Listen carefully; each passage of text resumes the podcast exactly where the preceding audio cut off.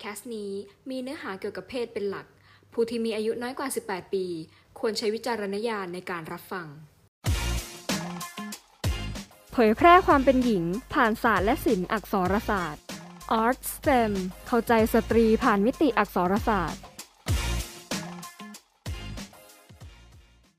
สวัสดีครับ ยินดีต้อนรับผู้ฟังทุกท่าน เข้าสู่รายการ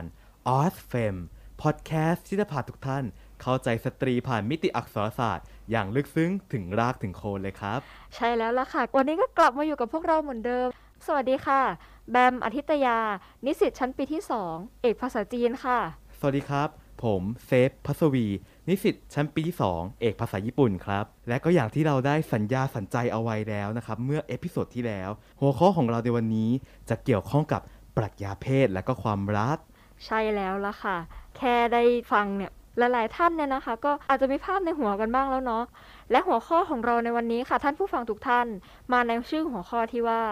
ผู้หญิงกับการเป็นวัตถุทางเพศแม้แค่ได้ฟังก็ขนลุกกันแล้วเนาะเพราะว่าก็เป็นอีกหนึ่งประเด็นที่อยู่คู่กับสังคมมนุษย์เราในทุกๆ มุมโลกเลยก็ว่าได้เนาะเรียกว่าเป็นซอฟต์พาวเวอร์อย่างหนึ่งเลย ที่หลายๆ คนอาจจะมองไม่เห็นหรือว่าได้มองข้ามไป ยิ่งในยุคนี้ที่มีโซเชียลมีเดียเนี่ย คนก็เริ่มหยิบประเด็นนี้ขึ้นมาพูดแล้วก็มาถกเถียงกันมากขึ้น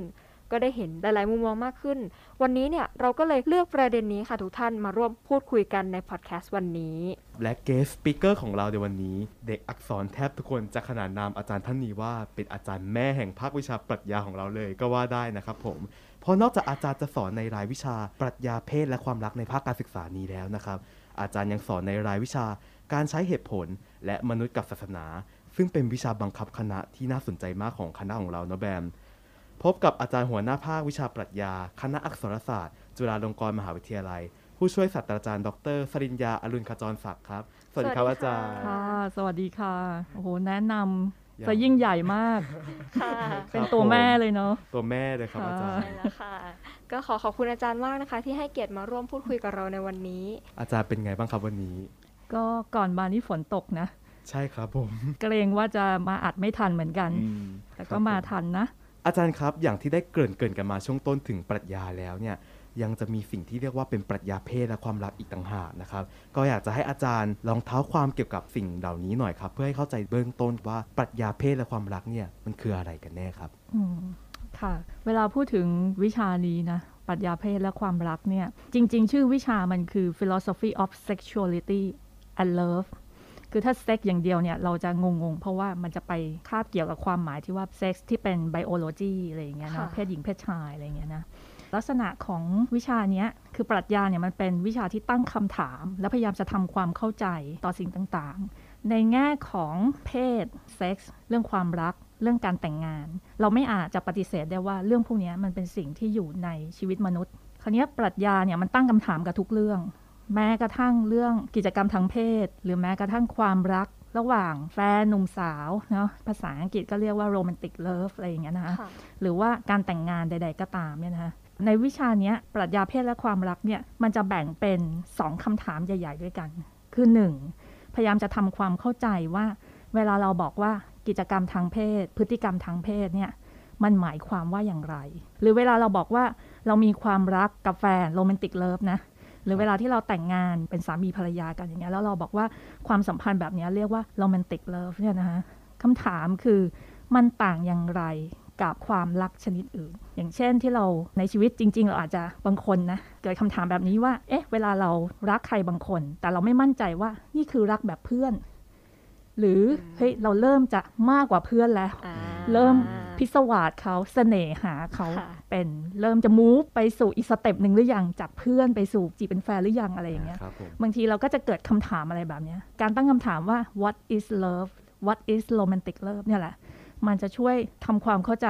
ให้ชัดขึ้นว่าไอความรู้สึกหรืออารมณ์ความรู้สึกหรือความสัมพันธ์ที่เรียกว่าความรักเนี่ยมันเป็นอย่างไรกันแน่ หรือแม้กระทั่งการแต่งงาน ก็ตั้งคำถามเหมือนกันการแต่งงานคืออะไร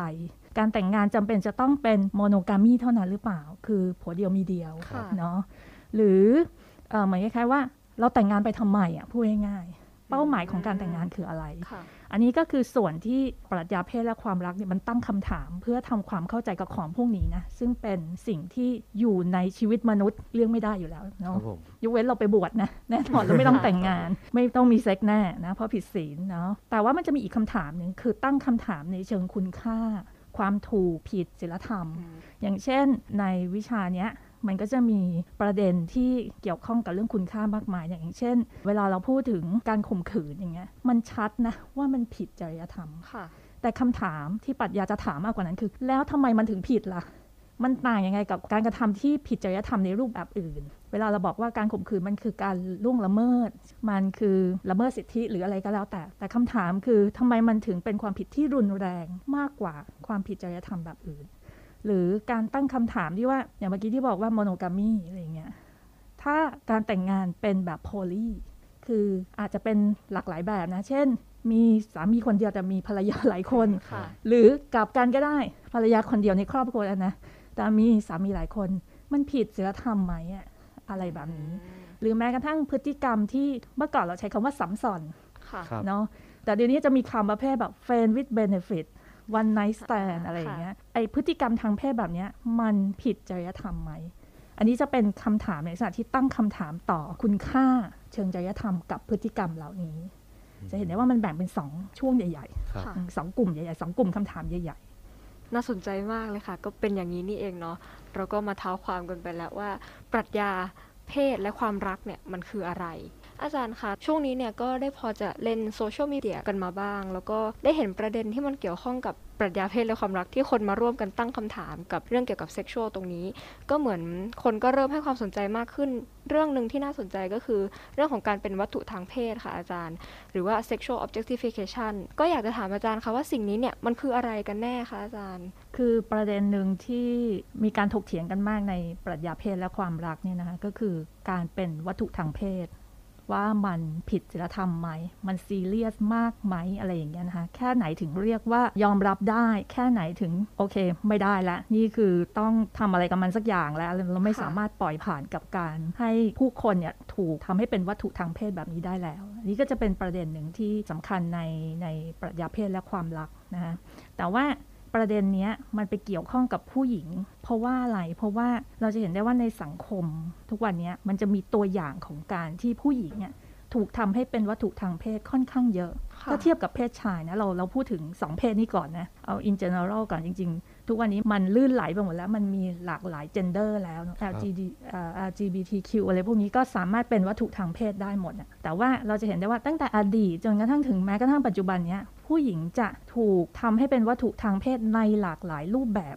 แล้วมันเห็นตัวอย่างชัด อย่างเช่นที่หลายคนชอบยกตัวอย่างก็คืออย่าง pretty อะไรอย่างเงี้ยค่ะเนาะเวลาขายสินค้าอะไรก็แล้วแต่เนี่ยถ้าให้ผู้หญิงมาแต่งตัวว่าว่าแวมๆหน่อย โชว์เนื้อหนังหน่อยค่ะ มันจะทำให้คนเนี่ยไปดูสินค้านะพูดง่ายๆขายของง่ายขึ้นค่อะไรอกตุ้ย่านงเงี้ยยอดขายขึ้นมาใช่หรือแม้กระทั่งอยู่ในสื่อต่างๆเนาะในภาพยนตร์เอ่ยหรือใน MV ในโฆษณานี่เราสองสังเกตได้ว่า ระหว่างโฆษณาที่เป็นผู้หญิงที่ไม่ค่อยสวย ไม่ค่อยโชว์เนื้อหนังอะไรอย่างเงี้ยนะค่ะแต่งตัวแบบว่าวับวับวับเนี่ยเราจะเห็นได้ว่า สื่อ media ที่ผู้หญิงเนี่ยเป็นพรีเซนเตอร์แล้วก็โชว์เนื้อหนังมันจะได้รับความสนใจอืมอันนี้ก็จะเป็นตัวอย่างที่เราเห็นได้ในชีวิตประจำวันอะไรอย่างเงี้ยคราวนี้คำถามก็คือแล้วการถูกทำให้เป็นวัตถุมันหมายถึงอะไร แล้วพอเอาคำว่า sexual ใส่เข้าไปเนี่ยมันหมายความว่ายังไง คือจริง ๆ แล้วเนี่ยการถูกทำให้เป็นวัตถุถ้าเอาคำว่า sexual ออกไปก่อนเลยนะ การถูกทำให้เป็นวัตถุเนี่ยมันหมายถึงอะไร มันก็คือการที่ เรา treat หรือมองก็ได้ครูพูดรวมๆไปเลยนะ เพราะว่ามันมีนักปรัชญาบางคนที่บอกว่าอย่าพูดถึงเรื่องการมอง แต่เป็นลักษณะที่ว่าต้องปฏิบัติกับเขาด้วย แต่ว่ามันก็จะมีนักปรัชญาบางคนที่บอกไม่ ไม่ใช่แค่ปฏิบัติต้องมองด้วย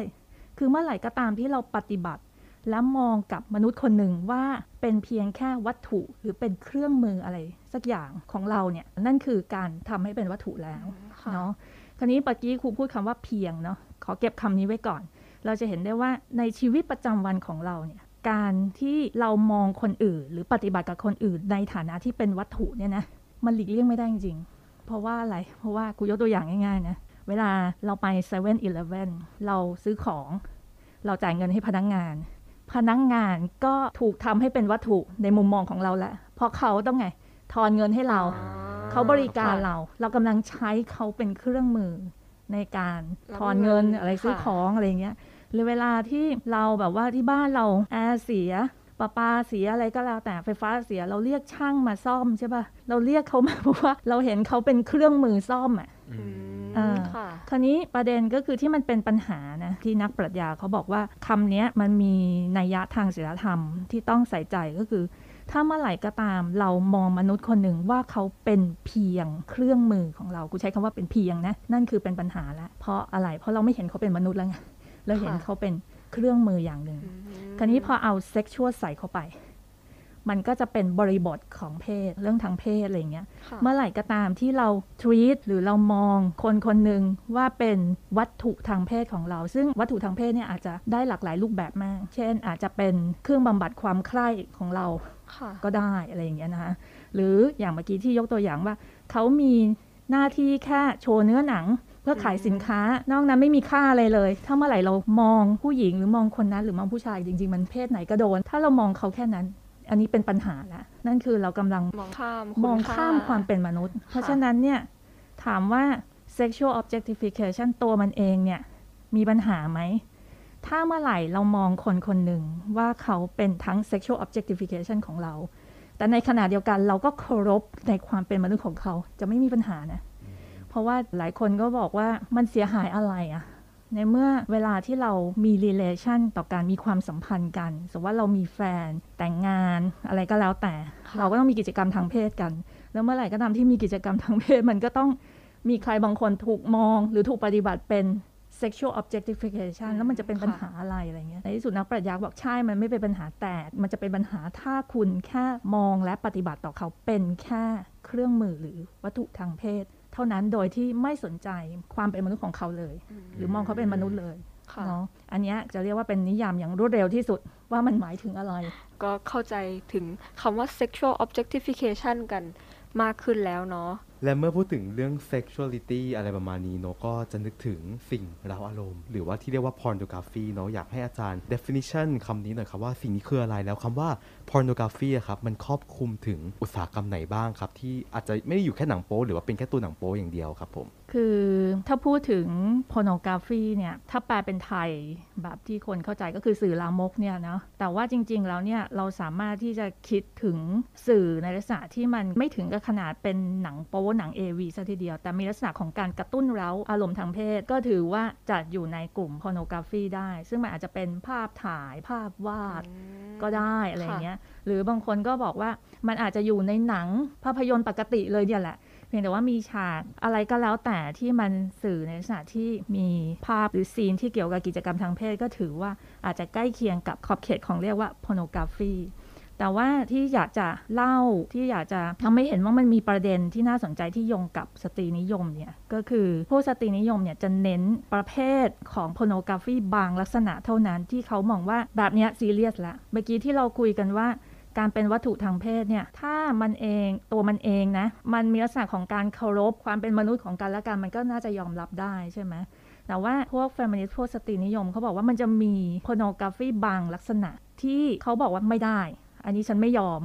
เพราะว่าอะไร เพราะว่ามันยิ่งไปตอกย้ำ ยิ่งไปผลิตซ้ำให้เกิดความไม่เท่าเทียมทางเพศเกิดขึ้นในสังคม จริง ๆ แล้วเนี่ยคือครูก็ไม่เคยที่จะแบบว่าไปนั่งเก็บสถิติข้อมูลเลยพวกเนี้ยนะค่ะแต่ถ้าดูภาพรวมใหญ่ ๆ สิ่งที่ feminist พูดมันก็น่าฟังเพราะว่าทุกวันนี้เราจะเห็นได้ว่าอุตสาหกรรม ภาพยนตร์ สื่อลามกอะไรพวกเนี้ยมันมีหลาย category มาก ใช่ค่ะ เนาะมันมีหลากหลายรูปแบบอะ เอาอย่างนี้แล้วกันเพื่อตอบสนองรสนิยมทางเพศของผู้เสพอะไรอย่างเงี้ยเนาะแต่ถ้ามองในแง่ของมวลรวมทั้งหมดเนี่ยมันก็เป็นอย่างที่พวกเฟมินิสต์ว่าว่าส่วนใหญ่เนี่ยมันจะมีลักษณะที่เป็นหนังสื่อลามกที่เน้นว่าผู้หญิงเป็นวัตถุทางเพศอืมในภาพยนตร์ในสื่อนั้น คราวนี้มันก็จะเกิดคำถามว่าเป็นยังไงอะที่ว่าใน pornography เนี่ยผู้หญิงถูกทำให้เป็นวัตถุทางเพศเนี่ยนะอย่างที่ครูบอกว่าสตรีนิยมเขาไม่ได้ปฏิเสธ pornography ทุกชนิดนะ แต่เขาจะ specific ไปที่ว่า ถ้าสื่ออันนั้นเนี่ย pornography อันนั้นเนี่ยมันมีลักษณะ เช่น ในเรื่องในภาพในซีนนั้นน่ะมันไม่มีมุมมองหรือการเสนอพล็อตหรือ dialog ใด ๆ ก็ตาม ที่ทำให้เห็นว่าผู้หญิงครูยกตัวอย่างอย่าง เช่น มันจะมีหนังโป๊บางชนิดที่มีแต่ฉากข่มขืนเต็มไปหมดเลยอะไรเงี้ยค่ะถ้าในหนังเรื่องนั้นน่ะไม่มีตัวละครใดไม่มีซีน ไม่มีมุมมองใดที่นำเสนอว่าการข่มขืนนั้นเป็นเรื่องไม่ควรทำถ้าไม่มีเลยนะ อันเนี้ย feminist เขาจะ serious serious มาก เพราะมันหมายความว่ามันยิ่งทำให้คนที่เสพไปเข้าใจว่าอ๋อผู้หญิงถูกกระทำแบบนี้ได้ แบบนี้ถูกต้องอะไรอย่างเงี้ยนะคะอีกอย่างหนึ่งก็คือถ้าในภาพยนตร์นั้นในสื่อ pornography อันนั้นเนี่ยมีลักษณะที่ว่าทำให้ผู้หญิงที่ถูกทำให้เป็นวัตถุนั้นเนี่ยเสนอภาพหรือเสนอ dialog อะไรก็แล้วแต่ ให้เห็นว่ามันเป็นเรื่องน่าบันเทิงอะค่ะ เป็นเรื่องที่น่าสนุก น่าพึงพอใจ น่าอะไรก็แล้วแต่เนี่ยนะ ภาษาอังกฤษเขาเรียกว่าภาพยนตร์แบบนี้มันคือการ endorse คือทำให้เห็นว่าการปฏิบัติหรือการมองผู้หญิงแบบเนี้ยทำได้อืมเพราะไปทำให้เห็นว่า เออ มันทำได้ มันน่าชื่นชมอะไรเงี้ย แล้วมันไม่เสนอมุมมองอะไรอย่างอื่นเลยอะไรเงี้ยไอ้ของแบบเนี้ยพวกสตรีนิยมเขาก็จะบอกเฮ้ยนี่คุณกำลังทำให้ผู้หญิงกลายเป็นวิกทิมนะ เป็นเหยื่อหรืออะไรก็ว่าไปอะไรอย่างเงี้ย มันคือเหมือนเป็นการ normalize สิ่งที่มันไม่โอเคตรงนี้ประมาณนี้ใช่นะคะใช่ครูเจอคำหนึ่งซึ่งค่อนข้างเป็นคำที่น่าสนใจ คือมันมีนักวิชาการสายเฟมินิสต์เนี่ยนะค่ะเขาเสนอคำหนึ่งคำว่า porn utopia เอาคำว่า porn กับยูโทเปียมารวมกันเป็น pornutopia อะไรเนี่ยแหละนะค่ะแล้วแต่จะอ่านออกเสียงเนาะมันหมายความว่าอะไรมันหมายความว่า เวลาเราดูสื่อพวกเนี้ยในภาพยนตร์ในสื่อพวกนี้นะ มันทำให้เห็นว่าทุกที่สามารถมีเซ็กส์ได้ คือปกติแล้วเนี่ยในชีวิตประจำวันในชีวิตจริงเรานะ เราทำแบบนั้นไม่ได้ ใช่ค่ะ เซ็กเป็นเรื่องที่เราต้องทำในที่ลับในที่ private สำหรับบางคนทำไม่ได้ด้วยซ้ำเนาะ แต่ว่าในหนังโป๊เนี่ยคือมันเกิดได้ทุกที่ มันทำให้เห็นว่า โอ้โห นี่มันทำลายทาบูอะข้อห้ามทั้งหลายทางเพศของเราอะไรเงี้ยทำไมคนถึงชอบดูหนังโป๊ก็เพราะอย่างเงี้ยแหละ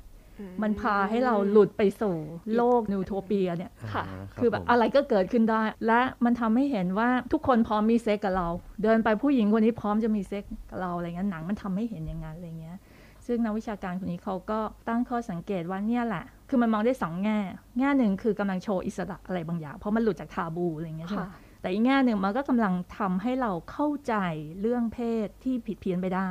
อย่างเมื่อกี้ที่หนูบอกว่าอะไรนะทำให้เกิดความเข้าใจว่ามันเป็นเรื่องปกติ อันนี้อาจจะเป็นกูไม่แน่ใจที่ต่างประเทศไปหรือเปล่าแต่อย่างในประเทศเราเนี่ยเราใช้หนังโป๊เป็น sex education น่ะซึ่งอันนี้พวก feminist เขากังวล เพราะเขากังวลว่า คนจะไปเข้าใจผิดอะว่าผู้หญิงชอบแบบนี้อืมค่ะทำแบบนี้ค่ะแล้วอ๋อผู้หญิงทำได้อะไรเงี้ยเวลาเขาบอกว่า no ไม่อ๋อจริง ๆเขายอมอะไรอย่างเงี้ยครับซึ่งอันเนี้ยแหละที่เหมือนคล้ายๆมันเรียนรู้มาจากหนังโป๊เนี่ยแหละ ซึ่งทำค่ะให้ความกังวลของพวกสตรีนิยมเนี่ยเขาเลยไปเจาะที่สื่อเนี้ยเป็นหลัก เพราะว่ามันไปตอกย้ำความไม่เท่าเทียมทางเพศแล้วก็เข้าใจคุณค่าของผู้หญิงผิดเพี้ยนไปอะไรอย่างเงี้ยมอืม ค่ะ เหมือนว่าคนก็ศึกษาจากตรงนี้ แล้วมันก็ส่งผลกระทบต่อมาอีกในอีกหลาย ๆ ด้าน ผู้หญิงก็เริ่มไม่มั่นใจในตัวเองบ้าง เพราะว่าเหมือนในหนังโป๊เขาก็นำเสนอมุมมองที่แบบผู้หญิงสวย ๆ หุ่นดีๆ เนาะมันก็นำไปสู่อีกปัญหาหนึ่งได้ที่เป็นปัญหาเรื่องของการไม่มั่นใจในตัวเองเหมือนกัน ใช่ใช่ค่ะคือไม่ใช่เฉพาะผู้ชายดูอย่างเดียวผู้หญิงก็ดูสื่อพวกนี้แล้วผู้หญิงก็ไปเข้าใจว่า ถ้าต้องการทำให้ผู้ชายพึงพอใจ ฉันต้องทำแบบนี้ค่ะฉันต้องแต่งตัวแบบนี้ ฉันต้องพูดแบบนี้ ฉันต้องครางแบบนี้หรืออะไรก็แล้วแต่อะไรอย่างเงี้ยนะคะ ซึ่งอันเนี้ยมันก็จะเป็นสิ่งที่ทำให้ผู้หญิงเนี่ยเข้าใจคุณค่าของตัวเองผิดเพี้ยนไปด้วยอะไรอย่างเงี้ยมองว่าการเป็น sexual objectification เป็นสิ่งเดียวที่จะดึงดูด หรือทำให้คนเห็นค่าของตัวเองอะไรอย่างเงี้ยค่ะอืมอันเนี้ยมันก็เลยเป็นประเด็นที่น่าสนใจ เพราะว่าเราจะมีการบอกว่า เอ้ยมันเป็นสิทธิของเขาอะเราลองดูซิว่าคนที่เป็นดาราหนังโปเนี่ยนะหรือนางแบบดาราอะไรก็แล้วแต่เนี่ยเขาก็ยินยอมมันเป็นสิทธิของเขาใช่ไหมมันเป็นเนื้อหนังของเขาที่เขาจะใช้เรือนร่างของตัวเองอะไรก็ว่าไปอะไรอย่างเงี้ยแต่พวกเฟมินิสต์เนี่ยเขาบอกมันไม่ใช่เป็นเรื่องของยินยอมนะมันไม่ใช่เรื่องของการเลือกอย่างแท้จริง เอาเข้าจริง ๆ แล้วเนี่ย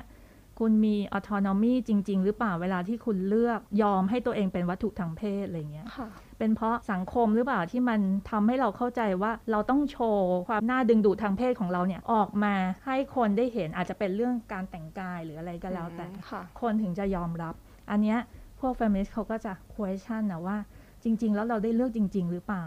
เรา consent จริง ๆ หรือเปล่าค่ะจริง ๆ มันมาจากความไม่เท่าเทียมตั้งแต่แรกหรือเปล่าอะไรอย่างเงี้ย อย่างนี้นี่เองนะคะอาจารย์ สมมติว่าเป็นสื่อที่เขายินยอมที่จะทำเหมือนอย่างสมมุติว่าเป็น only fan อะไรอย่างเงี้ยค่ะอาจารย์มันคือเรื่องของปัจเจกที่เขายินยอมที่จะทำอย่างนี้ถือว่ามันมีการ question ไหมคะจริง ๆ แล้วเนี่ยเราจะเห็นได้ว่าข้อถกเถียงของพวก feminist เนี่ยที่เขาบอกว่า pornography เนี่ยมันลดคุณค่าหรือมันทำให้ผู้หญิงกลายเป็นเพียงแค่วัตถุทางเพศเท่านั้นเนี่ยถึงแม้มันจะอยู่แค่ใน pornography ที่บางชนิดเท่านั้นบางค่ะลักษณะเท่านั้น อาจจะเรียกได้ว่าเป็นลักษณะที่ว่ามี production น่ะคือมีบริษัทมีถ่ายทำผลิตเป็นหนังอะไรออกมา แต่เดี๋ยวนี้เราจะเห็นได้ว่าเทคโนโลยีมันเปลี่ยนไปค่ะอุตสาหกรรมเนี้ยมันไม่ใช่เป็นแบบเดิมที่จะต้องเป็นแบบว่ามีบริษัทผลิตอะไรออกมา เดี๋ยวนี้มันกลายเป็นว่าตัวเราเองเนี่ยแหละ เราอาจจะเป็น sex creator ได้ เราอาจจะสร้างหนัง porn ของตัวเอง แล้วก็ค่ะเก็บเงินอะไรอย่างเงี้ยใช่ไหมแล้วข้ออ้างอย่างหนึ่งคือเขามักจะอ้างว่านี่ไงมันเป็นสิทธิเสรีภาพของเขา มันเป็นเนื้อหนังของเขาอะไรอย่างเงี้ยคราวเนี้ยสิ่งที่เราควรจะต้อง question แล้วก็ตั้งคำถามก็คือ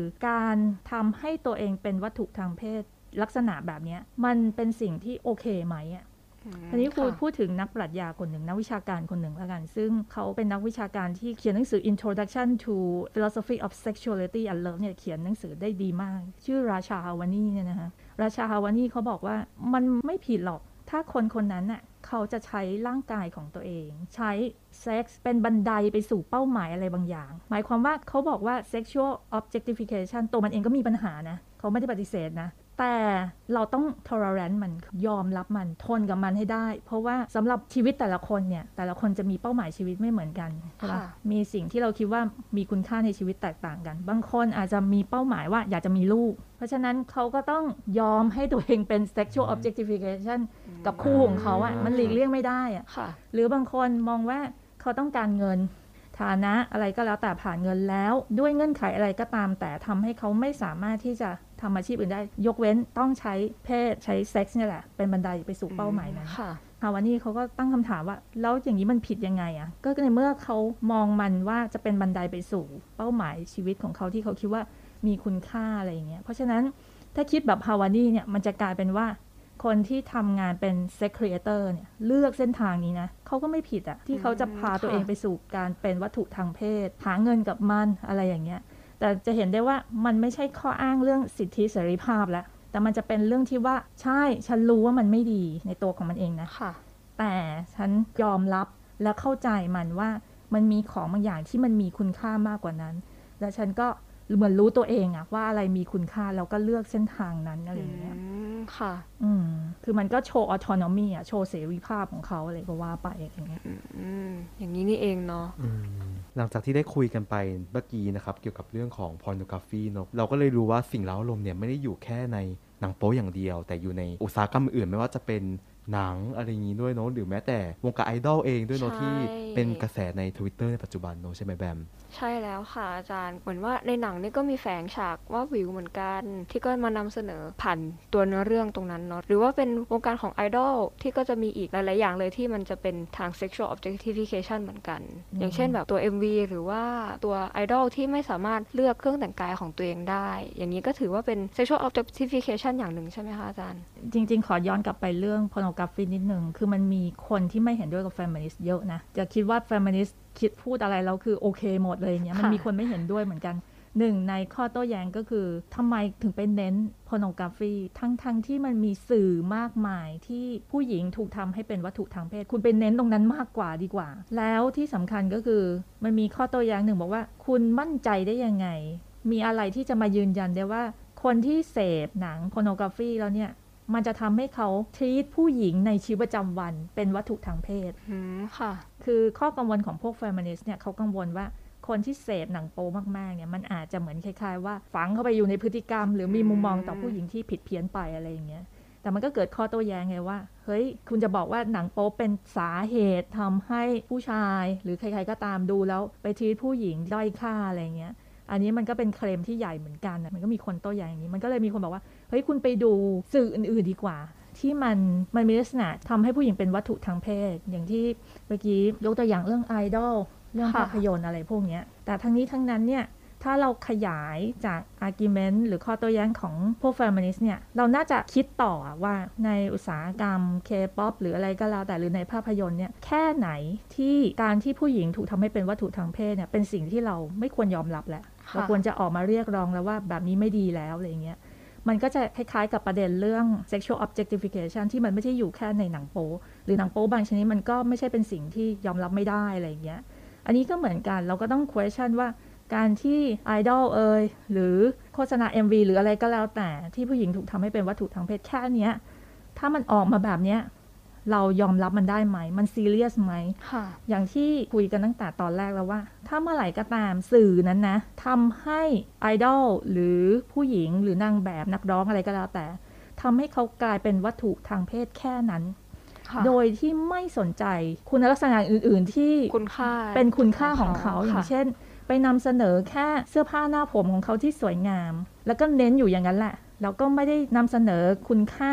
อื่น ๆ ของเขาซึ่งเขาอาจจะทำอะไรได้ตั้งเยอะแยะอะไรอย่างเงี้ยหรือทำให้มันเป็นสินค้าจนมากเกินไปอะไรอย่างเงี้ยเนาะค่ะอันเนี้ยก็เป็นสิ่งที่เราควรจะ question ว่า เนี่ยการที่สื่อพวกเนี้ยทำให้ผู้หญิงเป็นวัตถุทางเพศในลักษณะแบบเนี้ยเป็นสิ่งที่เรายอมรับได้ไหม แล้วเราควรจะสนับสนุนไหมอะดูไหมสื่อสินค้าเขาไหมอืมหรืออะไรก็ว่าไปค่ะอาจารย์คะขออนุญาตกลับไปตรงที่เป็นเรื่องเกี่ยวกับฟิล์มอินดัสทรีหน่อยนิดนึงนะคะ ก็เหมือนมันมีประเด็นเมื่อไม่นานมานี้เหมือนกันค่ะ เรื่องที่ผู้กำกับการที่ผู้หญิงในหนังค่ะ ที่ผู้ชายเป็นผู้กำกับเนี่ย เขาต้อง look presentable ตลอดเวลาก็คือแบบว่าต้องดูสวย ต้องดูแต่งหน้าทาปากตลอดเวลาในซีนทั้งๆที่มันอาจจะไม่ได้สมเหตุสมผลกับตัวเนื้อเรื่องเลย ตรงนี้ถือเป็น objectification ไหมคะอาจารย์ แม้ว่ามันจะไม่ได้มีแบบฉากเซ็กส์เลย หรือว่าตรงนี้มันคือปัญหาของ male gaze theory หรือเปล่าที่ผู้ชายเป็นผู้กำกับ จริง ๆ แล้วเนี่ย ถ้าดูที่คำนี้จริง ๆ เลยนะ objectification เนี่ย มันมีนักวิชาการคนหนึ่งซึ่งดังมากชื่อมาธานุสบอม ค่ะนุสบอมเนี่ยเป็นคนที่จะเรียกว่าเขียนเปเปอร์ชิ้นหนึ่ง ซึ่ง clarify คำนี้โดยเฉพาะเลยว่า เอาเข้าจริง ๆ แล้วเวลาที่คนคนหนึ่งถูกทำให้เป็นวัตถุเนี่ย มันทำด้วยทางไหนได้บ้างอืมค่ะเมื่อกี้เราพูดแค่ว่าเป็นเครื่องมือใช่ไหมแต่จริง ๆ แล้วเนี่ยมนุษย์เนี่ยสามารถทำให้มนุษย์อีกคนหนึ่งกลายเป็นวัตถุได้เนี่ยได้หลากหลายแบบเช่นอะไร เช่น ถ้าเรามองแค่ว่าคนคนนี้เอ่อมีคุณค่ามีฟังก์ชันอะไรบางอย่าง ที่ถ้าเอาเขาออกไปแล้วเอาคนอื่นมาแทน ก็ค่าเท่ากัน อย่างเงี้ยเรากำลังมองคนนั้นเป็นวัตถุแล้ว สมมุติตัวอย่างนะอย่างเช่น เวลาที่เราเป็นนายจ้าง แล้วเราจ้างลูกจ้างมา แล้วเราเห็นค่าของเขาแค่เป็นพนักงาน เป็นพนักงานอะไรสักค่ะอย่างที่เมื่อเขาเป็นอะไรไป เราก็ไปหาคนใหม่มาแทนอะไรครับเงี้ผยมถ้าเรามองเขาแค่นั้นจริง ๆ เลยนะ อันเนี้ยเรากำลังมองเขาเป็น objectification ละหรือบางที objectification ที่มันแรงๆ หน่อยก็คือจำกัดเสรีภาพของเขาเลย คือไม่คิดว่าเขาจะเลือกอะไรได้อืม หรือเป็นคนที่ไม่มีความคิดอะไรอย่างเงี้ยถ้าเรามองเขาว่าเขาเลือกไม่ได้ เขาพูดไม่ได้ อะไรก็แล้วแต่เนี่ยก็ถือเป็นวิธีหนึ่งคราวนี้ไอ้เรื่องที่วัตถุทางเพศอีกอย่างหนึ่ง จริงๆนุสบอมไม่ได้พูดนะมันเป็นคนอื่นพูด แต่ว่าไอเดียคล้ายๆกันก็คือ การมองมนุษย์คนหนึ่งแค่ appearance ของเขาค่ะร่างกายเนื้อหนังของเขาบางจุดแค่นั้น อะไรพวกเนี้ยอันเนี้ยก็ถือว่าเป็นวิธีการทำให้กลายเป็น วัตถุทางเพศได้เหมือนกันอืมเออเพราะฉะนั้นเนี่ยเวลาที่เราเห็นในซีนหนังละครภาพยนตร์ คือภาพยนตร์เนี่ยคงไม่แน่ใจแต่ในละครไทยนี่มันชัดมาก อย่างที่เมื่อกี้ยกตัวอย่างว่าเอ็กซ์จะนอนแล้วยังต้องแต่งหน้าอะไรอย่างเงี้ยใช่ป่ะค่ะซึ่งมันทำให้เฮ้ยมันดูไม่เรียลเลยบางคนอาจจะเห็นว่าเออมันไม่เรียลหรืออะไรอย่างเงี้ยใช่ไหมแต่ว่ามันก็น่าสนใจว่าคือมันสนใจแต่รูปลักษณ์ภาพลักษณ์หรืออะไรอย่างเงี้ยแต่ไม่ได้สนใจในแง่ข้อข้อเท็จจริง มันอาจจะไม่ชัดซะทีเดียวว่าเป็น objectification นะแต่มันค่ะเหมือนเป็นการตอกย้ำภาพลักษณ์ของผู้หญิงที่ว่าไม่ว่าจะอยู่ใน appearance ในบริบทไหน มันต้องสวยงามอะไรเงี้ย ซึ่งมันก็ไม่จำเป็นไงเออแต่หนังซีรีส์หนังละครอะไรพวกนี้มันก็จะทำให้เข้าใจได้ว่า เอ้ยไม่ได้ผู้หญิงต้องสวยทุกที่ทุกเวลาหรืออะไรอย่างเงี้ยมก็ไม่ชัดซะทีเดียวนะว่าเป็น objectification ค่ะ โอ้โหมเนื้อหาวันนี้เหมือนเดิมจุกแน่แน่นนอนเหมือนเดิมครับผมเราก็ได้เห็นมากขึ้นแล้วเนาะว่า sexual objectification หรือว่าการทำให้เป็นวัตถุทางเพศเนี่ย มันก็เกิดขึ้นได้กับทุกคนเลย ไม่ว่าจะเป็นเพศไหนก็ตามจริงๆแล้วเนี่ยอืมแล้วก็เกิดขึ้นได้ในหลากหลายสถานการณ์ หลาย ๆ วิธีก็สามารถทำให้เป็นวัตถุทางเพศได้ ไม่จำเป็นว่าต้องเป็นแค่ในสื่อลามกอย่างเดียวอืมเนาะใช่ใน MV ที่เราดูในหนังที่เราดู หรือว่าในป้ายโฆษณาก็ตามเนี่ย มันก็ถือว่าเป็นการทำให้คนคนหนึงเป็นวัตถุทางเพศได้เหมือนกันอืมเนาะแต่ว่าท้ายที่สุดแล้วเนี่ยหากการที่ทำให้เป็นวัตถุทางเพศนั้นอะ่ะ มันมาละเลยคุณค่าที่แท้จริงของเขาของตัวคนคนนั้นอะ่ะ อันเนี้ยมันก็คือสิ่งที่น่าจะเอามาตั้งคำถามแล้วว่ามันสมควรหรือมันไม่สมควร ทั้งนี้ทั้งนั้นนะครับวันนี้ขอขอบคุณอาจารย์อย่างมากครับ ที่ให้เกียรติมาเป็นค่ะเกสต์สปีกเกอร์ของเราในวันนี้ยินดีครับค่ะผมยินดีใช่ค่ะค่ะ สนุกมาก ๆ เลยค่ะใช่ครับผม episode นี้เนาะก็ได้เห็นอีกมุมมองหนึ่งของ ความรักแล้วก็เรื่องเกี่ยวกับเพศมากขึ้นแล้ว ใช่ อยากจะให้อาจารย์ฝากผลงานหรือว่าวิชาที่อาจารย์จะเปิดสอนในภาคการศึกษาหน้าหน่อยครับ จริง ๆ เนี่ย จะบอกว่าวิชาปรัชญาเพศและความรักเนี่ย ไม่ใช่เป็นวิชาที่ตัวเองถนัด เพิ่งสอนได้ ปีนี้น่าจะเป็นปีที่ 4 นะคะครับยังคิดว่ายังมีอะไรประเด็นอีกมากมายที่ยังต้องศึกษาเพิ่มเติมนะคะแต่จริง ๆ แล้วตัวเองเนี่ยถนัดปรัชญาตะวันออกคือปรัชญาจีนจีนหลักๆครูจะสอนพวกปรัชญาจีน ค่ะ ได้ค่ะอาจารย์ แล้วก็มีสำหรับท่านผู้ฟังท่านใดนะคะ ที่ชอบประเด็นที่อาจารย์ยกมากันบ้าง แล้วก็อยากจะลองหาอ่านหาศึกษากันต่อ อาจารย์มีช่องทางให้ทุกคนสามารถเข้าถึงได้ไหมคะฝากเอ่อ ตรงนี้ได้เลย ถ้าเป็นเว็บไซต์ที่ให้ความเข้าใจเรื่องที่พูดในวันนี้อย่างเร็ว ๆ เลยนะคะแล้วก็อ่านง่ายก็คืออยู่ใน Encyclopedia Stanford Philosophy นะคะอันนี้คีย์เข้าไปได้เลยใน Google นะคะแล้วก็คีย์คำว่า Feminism Objectification ก็จะมีเอเซมีบทความที่ให้ความเข้าใจเกี่ยวกับเรื่องนี้ค่อนข้างดี อ่านไม่ยากนะคะค่ะแต่ถ้าใครสนใจเป็นหนังสือในแง่ของถ้าใครสนใจประเด็นเรื่องเพศและความรักเนี่ยก็จะแนะนำหนังสือที่เมื่อกี้พูดถึงนักวิชาการคนหนึ่งก็คือราชาฮาวานีเนี่ยเขียนหนังสือ Introduction to Philosophy Sex Love and Marriage นะคะเป็นหนังสือที่ดีมากนะคะแล้วก็อ่านง่ายนะคะ อันนี้สำหรับคนที่สนใจ ครับผมอืมได้ค่ะ แล้วถ้าสมมติว่ามีคนชอบจังหวะการพูดอะไรของอาจารย์ แล้วอยากติดตามอาจารย์มีช่องทางติดตามของอาจารย์ไหมคะเอ่อใช้วิธีโฆษณาเว็บเพจของภาคปรัชญาแล้วกันครับผมคือภาคปรัชญาเราเนี่ยที่ผ่านมาจะถูกบ่นตลอดว่าไม่ค่อยออกสื่อนะคะอืมชอบค่ะเป็นสไตล์ของอาจารย์ แล้วก็นิสิตของที่ภาคจะชอบแบบว่าคบคิดนั่งอยู่คนเดียว ไม่ค่อยชอบออกสื่ออะไรอย่างเงี้ยนะคะ คราวนี้ทางภาคก็มีเพจ Facebook ของตัวเองแล้วนะคะก็คือถ้าใครสนใจติดตามข้อมูลข่าวสารอะไรของภาคนะคะก็จะพยายามเข้าไปอัปเดตเรื่อยๆนะคะใน Facebook ก็จะใช้คำว่า Department of Philosophy นะคะจุฬาอะไรอย่างเงี้ยนะคะครับก็ผมคีย์เข้าไปได้ ซึ่งกิจกรรมล่าสุดที่เรามีก็คือจะเป็น lecture series นะคะ เดี๋ยวในเทอมนี้ก็จะมีอีกสองครั้งถ้าไม่พลาดนะคะก็จะเป็นอาจารย์ของภาคเราเนี่ยค่ะตัวครูก็จะพูดด้วยเหมือนกันได้ครับผมเป็นเลยค่ะเป็นผลงานล่าสุดของครูที่จะตีพิมพ์หนังสือออกมา ในเร็วๆนี้นะคะใครสนใจก็ลองติดตามดูใน Facebook Page ของภาคได้ ได้โอเลยค่ะครับผมถ้าใครสนใจเนี่ยก็ห้ามพลาดเลยไปกดไลค์เพจไว้ก่อนเลย แล้วก็กดติดตามไว้ก่อน เพื่อที่จะได้ไม่พลาดอัปเดตใหม่ๆ จากภาควิชาปรัชญาเนาะสำหรับ EP ต่อไปค่ะทุกท่านก็จะเป็น episode สุดท้ายของเราแล้ว ร่วมเดินทางกันมาอย่างยาวนานเลยเนาะแต่ว่า episode ต่อไปจะเป็นเรื่องอะไรคะเซฟลอง spoil spoil สำหรับ episode ต่อไปนะครับเราจะพาทุกท่านเข้าสู่โลกสมัยใหม่ ที่เกี่ยวข้องกับเทคโนโลยีและดิจิตอลมากยิ่งขึ้นนะครับ แต่จะเกี่ยวข้องกับสตรีในมุมมองไหนนั้น ก็ขอให้ทุกท่านติดตามตอนต่อไปกับ episode ที่ 6 ห้ามพลาดเด็ดขาดครับ ใช่แล้วล่ะค่ะ แล้วก็ช่องทางการติดตามก็ยังเหมือนเดิมเนาะทาง Spotify Apple Podcast หรือว่าทาง YouTube ก็ได้ พิมพ์เข้าไปเลยว่า Art Fem เข้าใจสตรีผ่านมิติอักษรศาสตร์ แล้วก็กดติดตามไว้เลย เพื่อที่จะได้ไม่พลาดอัปเดตจากพวกเรา อย่าลืมกดไลค์กดแชร์กดกระดิ่งกุ้งกิ้งกุ้กุ้งงกิ้กิ้งงเหมือนเดิมนะครับสำหรับวันนี้นะครับพวกเราสองคนนะครับแล้วก็อาจารย์สริญญาขอตัวลาไปก่อนนะครับแล้วเจอกัน episode หน้าครับ สวัสดีครับ สวัสดีค่ะค่ะสวัสดีขอบคุณค่ะค่ะ Art Fem เข้าใจสตรีผ่านมิติอักษรศาสตร์